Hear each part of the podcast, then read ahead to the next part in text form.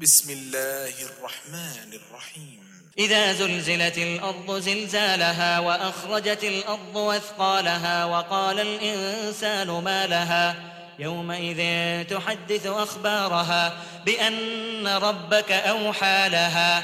يومئذ يصدر الناس أشتاتا ليروا أعمالهم. فمن يعمل مثقال ذرة خيرا يره.